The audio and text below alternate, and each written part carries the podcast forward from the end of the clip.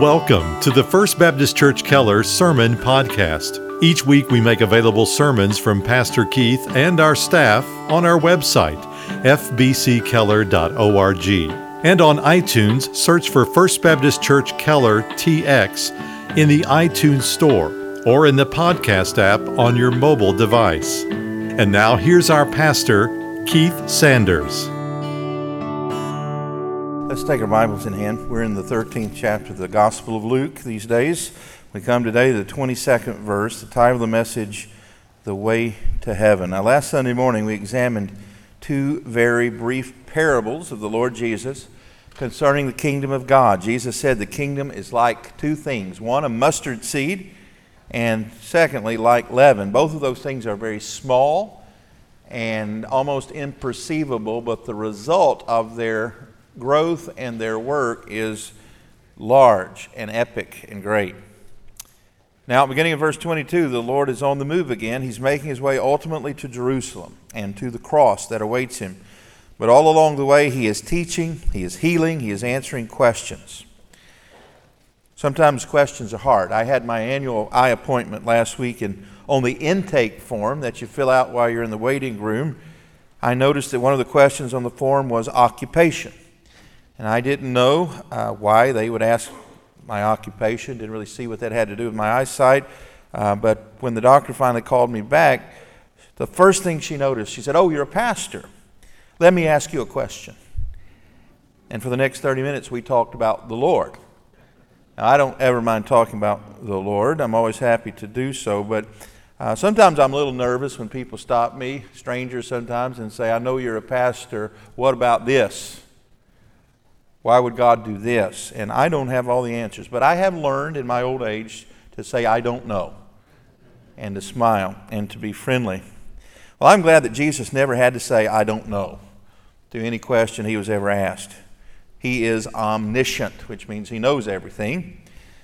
However, he seems to have rarely answered questions directly. Rather, because of his omniscience, he would go directly after the meaning behind the question to teach a greater and more important truth. I can't think of anything more important to know than how to get to heaven, the way to heaven. That is the subject of our sermon today, the way to heaven. Let's read our text, Luke chapter 13, beginning in verse 22. And he was passing through one city and village to another, teaching, and proceeding on his way to Jerusalem. And someone said to him, Lord, are there just a few who are being saved? And he said to them, Strive to enter through the narrow door, for many, I tell you, will seek to enter and will not be able. Once the head of the house gets up and shuts the door, and you begin to stand outside and knock on the door, saying, Lord, open up to us, then he will answer and say to you, I do not know where you're from. Then you will begin to say, We ate and drank in your presence, and you taught in our streets. And he will say, I tell you, I do not know where you're from. Depart from me, all you evildoers. In that place there will be weeping and gnashing of teeth, and you will see, see Abraham and Isaac and Jacob and all the prophets in the kingdom of God, but yourselves being thrown out. And they will come from east and west and north and south and will recline at the table in the kingdom of God. And behold, some are last who will be first, and some are first who will be last. May the Lord add his blessing to the reading and hearing of this, uh, his word. Now, we've been discussing over the last month or so the difference between the real Jesus the Jesus of the Bible and the Jesus of popular imagination. The Jesus of the Bible says a lot of things that the Jesus of popular imagination would never say, such as pronouncing woes and curses on religious hypocrites. Remember, after he had that luncheon with the Pharisees, he told them, Woe to you, scribes and Pharisees. He told them of their hypocrisy, that they were just play acting, they were pretending to be pious but their hearts were full of sin. The Jesus of the Bible quite often talked about hell and wrath and judgment. The Jesus of our imagination would not do such. He talked about repentance. The Jesus of the Bible insisted that the only way to heaven was through him. He excluded all other religions. That message would ultimately, he said, divide entire families, and that is nothing like the Jesus of our imagination. Well, our text today is another one of those that puts the Jesus of the Bible in sharp relief over against the Jesus of imagination. So Jesus is traveling. He's making his way ultimately to the cross. He has set his face to do what God has called him to do. But along the way, he's teaching village to village. And while he's traveling in this unnamed village, this unnamed person approaches him and does what people often do they ask him a question.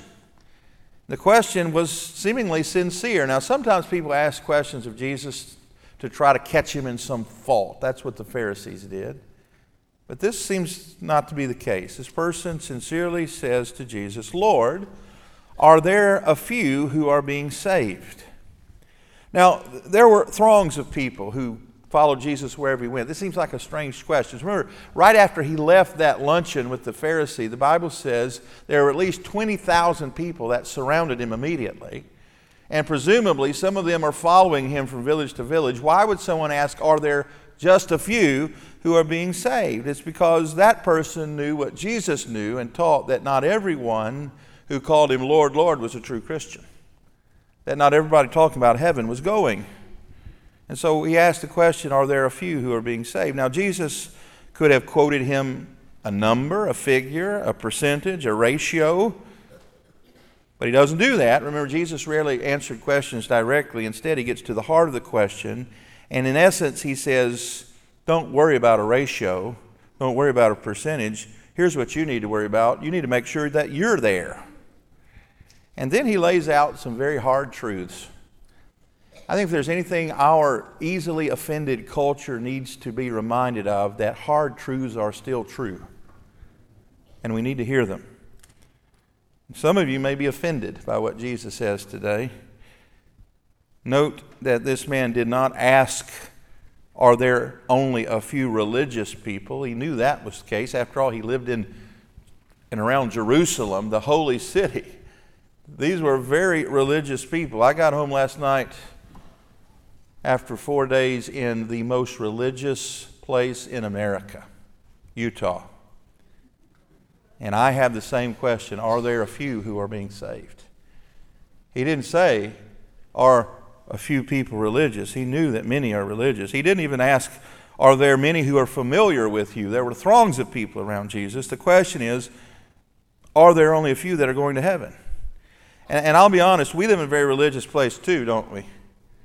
Some of the largest churches in the world are within 10 minutes of this very spot. I can remember as a boy hearing stories coming back from South Korea of a church that had 5,000 people on campus every Sunday, and I thought it was a myth because I never lived in a town over 2,000 people, and I could not fathom a number that large, and now that would be a mid sized church compared to some in our area. But we need to ask the question still are there a few who are being saved? In fact, the largest Christian denomination in the world is the Roman Catholic Church. And I would ask, are there a few who are being saved?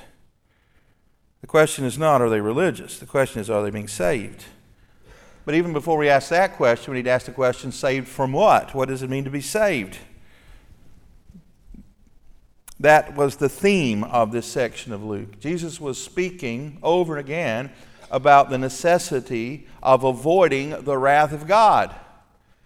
This is the same section, remember, when the question was asked about those who were killed by Pilate when they were offering sacrifices in the temple, and those who lost their lives when a tower fell on them instantly and killed 18 of them. Jesus says, Unless you repent, you'll all likewise perish. Jesus talked about repentance and God's wrath and about judgment. That's what we are talking about when we say, Are you saved? Are you saved from the righteous judgment of God because of your sin? We're not saying, Are you saved from a life of loneliness or despair? We're saying, Are you saved from the wrath of God? Now, we need to admit that some of what has become part of the popular understanding of who Jesus is has come from the church. People imagine Jesus to be a certain way because of some things they might have heard at church, such as the, the road to heaven is, is easy, it makes your life smooth and easy. Just repeat this prayer walk down this aisle, fill out this card, and you're on Easy Street. Just unwrap this gift that's under the tree. It's almost as if someone could make it to heaven by stumbling over a rock and falling in there. It's not what Jesus says. Look at verse 24. He says, Strive to enter through the narrow door, for many, I tell you, will seek to enter and will not be able. First point on your outline is this the road to heaven is rigorous. Rigorous means difficult, hard. That, that's because he says strive to enter. The word strive in the Greek is agonizomai, where we get the English word agony. The word agony, as you know, means difficult, hard. It is actually a, a military term that means to fight. It's the very same word that Paul uses in 2 Timothy 4 7 when he comes to the end of his life and he says, I have fought the good fight. I have agonized the good agony all the way up into his death. Being a follower of Christ is a daily battle against our own sin and selfishness. Jesus said that to follow him, you have to be willing to die every day, to deny yourself and take up your cross daily and follow him. So, at the very least, he certainly is saying that the Christian life is not to be entered into flippantly or half heartedly because the stakes are ultimate. But ask yourself this question When is the last time you heard a pastor tell people that coming to Jesus means giving up their life, their claim on their own family and their own possessions and their own selfish dreams? How many times have you heard lately for a pastor to call people to enter a war? That's exactly what Jesus did. And because Jesus did, we must. We must tell people to count the cost. Jesus says, What man sits down to build a building and doesn't count the cost? Or else he gets halfway through with the project, runs out of money, and he's a laughing stock. He's talking about evangelism. He's talking about calling people to count the cost of following him. And the true gospel and the gospel of the Bible, taught by the Jesus of the Bible, calls us to repentance, to turn from our sin, to divest ourselves of anything and everything that would hinder us from following Him. It calls us to self denial, not just in a moment where we pray a prayer, but every day of the week.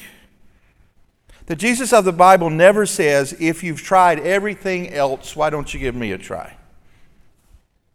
He never would ask flippantly, what have you got to lose? We've got a lot to lose. You've got to live, you've got to lose your own sin. You've got to lose your own self direction. You've got to give up control of your own life. There is a popular phrase, I, I, hear it among church planners, and even in our own denomination. It's this They'll hang a sign outside of the building they're meeting, calling it a church, and say to the community, Belong before you believe. That is, come on and be a part of what's going on here. We, we have, you know, donuts and coffee, got some cool music, got, got a, a really fun area for your kids to play in while we're talking to you, and, and we call that a church. Where on earth did we get such nonsense? I had a church planner recently told me that a good portion of his key leaders in his church were atheists. And he was proud of that fact. We didn't get it from the Bible.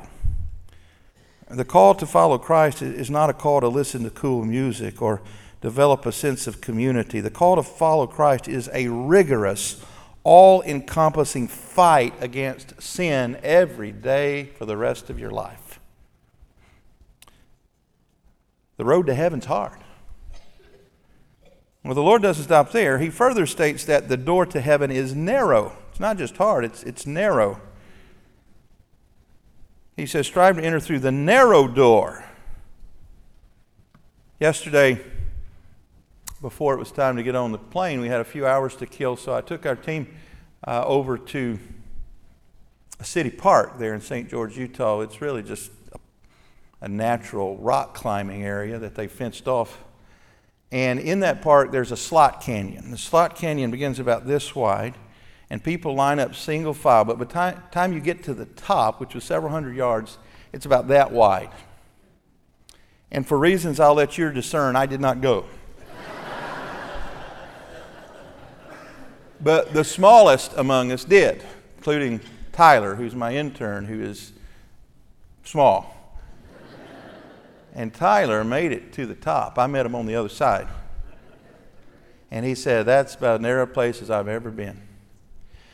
But what I noticed about those people who made it through that narrow slot canyon is that they had to lay down their backpacks and their umbrellas and their water bottles on the other side. They could not get through that place with all of those things. This is what Jesus says Matthew 7 13.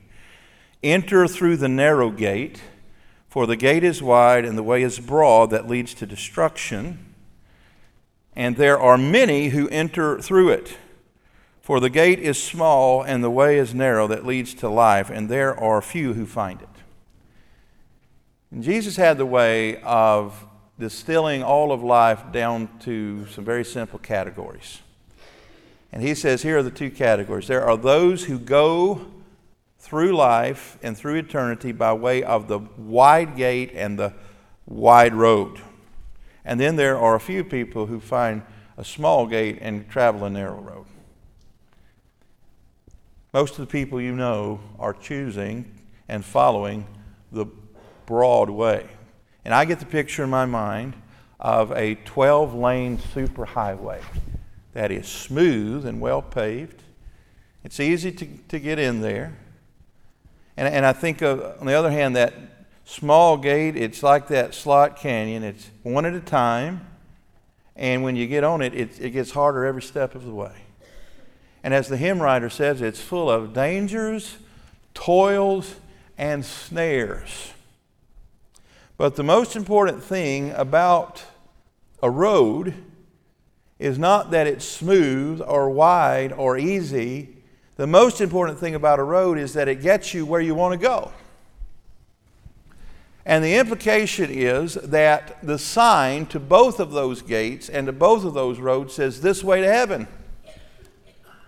The people you know and go to school with and your kids play soccer with, their parents, who are practicing every form of ism in the world other than the true faith in Christ, they don't think they're on the wrong road. They think they're doing fine. There were a team of church members from our church plant that went over to Dixie State University there in St. George, Utah this week.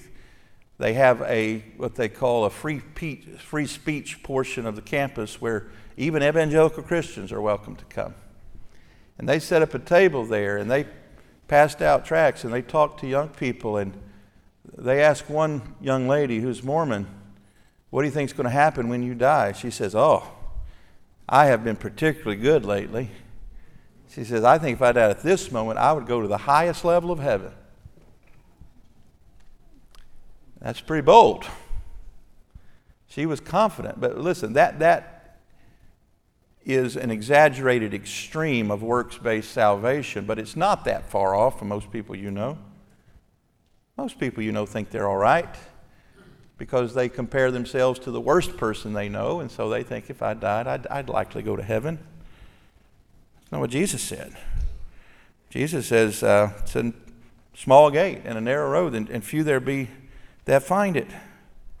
So it begs the question in what sense is the door narrow? I take it that it's exclusive. It's not a 12 lane entrance into a superhighway, it's a turnstile. And by the way, we know who the door is, don't we? John chapter 10, verse 9, Jesus says, I am the door.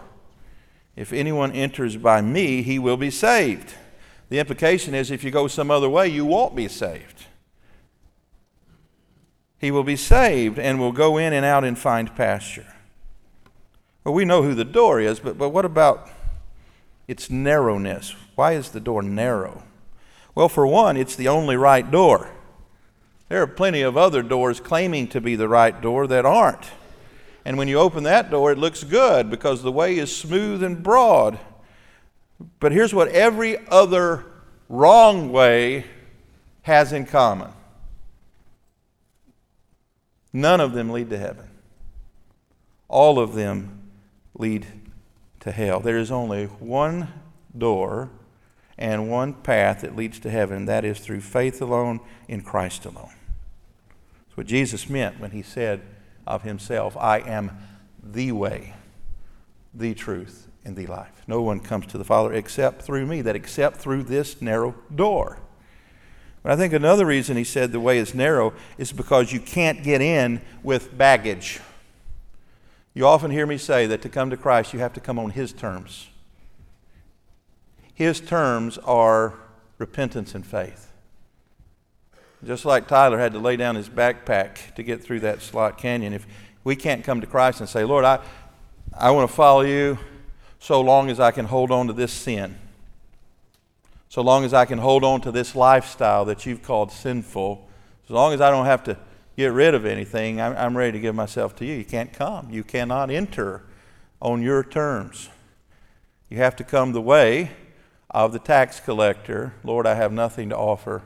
I'm just a sinner. Lord, have mercy upon me. I call that empty hands and outturned pockets.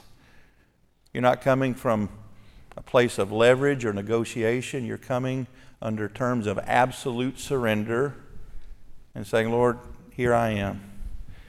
That is the way in which he receives sinners. That's what he means when he says the door to heaven is narrow. But there's a third point, lest we forget, and that is this. Not only is the door narrow, the door is shutting and soon will be shut altogether. Look at verse 25. Once the head of the house, that's the Lord, gets up and shuts the door, and you begin to stand outside and knock on the door, saying, Lord, open up to us. Then he will answer and say to you, I do not know where you're from. What a tragedy. He's speaking to religious people, Jewish people of his day, who thought they were on their way to heaven. And he says, Unless you come through me, you're going to find yourself on the outside looking in. I remember in college, I just this memory just came to me. I had a professor who was a grizzled old Vietnam vet. And he didn't allow any nonsense. And he announced on the first day of class, he says, Now, here's your syllabus. Here are the days of the exam, and here's the final exam, which counts 60% of your grade. And if you are one second late, I'm going to lock the door, and you'll fail this class. And people didn't think much of it until the day of the final came, and the clock hit 9 o'clock. He went over and locked the door. Unfortunately, I, I was there on time. About three minutes later, this little sorority girl who was used to batting her eyes and having doors open for her, knocked quietly on the door. And this old grizzled Vietnam vet walked over and said, What do you want? And she says, I'm here to take the test. He said, Go away. And she failed that class. She thought she could get by on her looks and on her charisma and by batting her eyes, but he was unaffected. And I remember that just now because that's what's going to happen when the door of opportunity to heaven shuts. People are going to pound on and say, Open up. Jesus says, Go away. I don't know you. That doesn't sound like the Jesus of the imagination. That's the Jesus of the Bible. In fact, it gets worse. He says, They're going to say, verse 26, Wait a second, Jesus, we ate and drank in your presence, and you taught in our streets. And he will say, I tell you, I do not know where you're from. Depart from me, you evildoers. And they're going to weep and cry and tear their clothes. In what sense is the door shutting? What does it mean that Jesus is going to get up and shut and lock the door? Well, at least three ways that I could think of. It is now 1023. 53 minutes later in your life and my life than when we started this service. We are 53 minutes closer to your death and my death than we were when this service started. The Bible says the point every person wants to die and then to be judged by God. And you say, wait a second, Pastor. The Bible says that There's some people still living when the Lord returns. Yes, but let's, let's give you that. Let's say you do live until the Lord returns. That's another way the door will shut because when He comes, He's not coming to evangelize, He's coming to judge. But I think there's a third way in which the door is shutting that some of us overlook. The Bible indicates that for those who are exposed to the truth over and over and over, and maybe even give intellectual assent that that's true, but that's not for me, not yet, that they harden their heart. And your heart can become so hardened that not even any spiritual truth can ever penetrate it. And you will die with a hardened heart. The Bible says of Esau, he died with a hard heart. That he looked for repentance and couldn't find it because he was past the point of even perceiving spiritual truth. So, friends, that's a sobering truth, and that's why I said this is a hard lesson. Somebody maybe get mad about but that's what the Bible says. This is the Jesus of the Bible. He's saying the way is narrow, it's only through Him, and even that opportunity is temporary. And, and then he, he brings it home, and he says in verse 28 that place that they're going to be outside of the kingdom, there will be weeping and gnashing of teeth when you see Abraham and Isaac and Jacob and all the prophets in the kingdom of God, but yourselves being thrown out. So he's talking to Jewish people. They thought by being descendants of Abraham, and Isaac, and Jacob, they were automatically in. But he says many of you are going to be like a person looking through that window of the examination room and the door's locked. And you're going to be terrified and brokenhearted and grief stricken.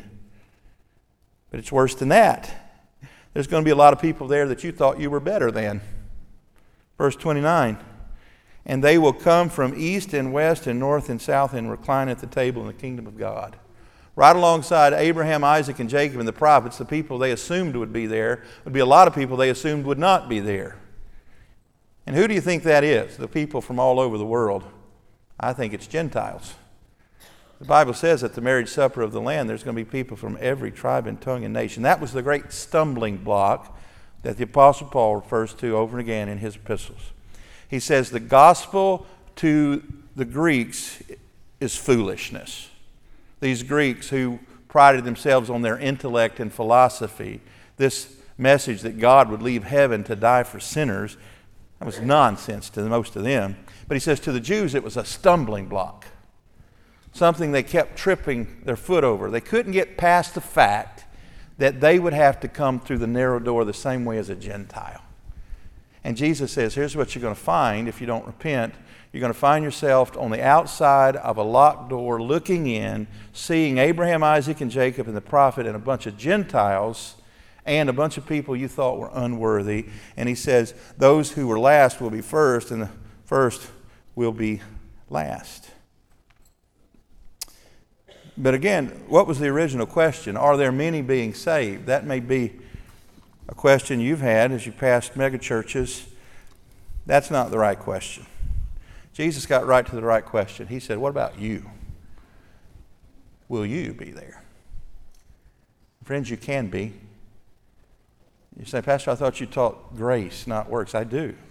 Paul says salvation is by grace through faith. We teach salvation by grace alone, through faith alone, in Christ alone, but we don't teach a cheap grace we try to do what Jesus did, which is to tell people to count the cost. That coming to Jesus is not something you do flippantly, it's something you do with the consciousness that it's going to cost you everything.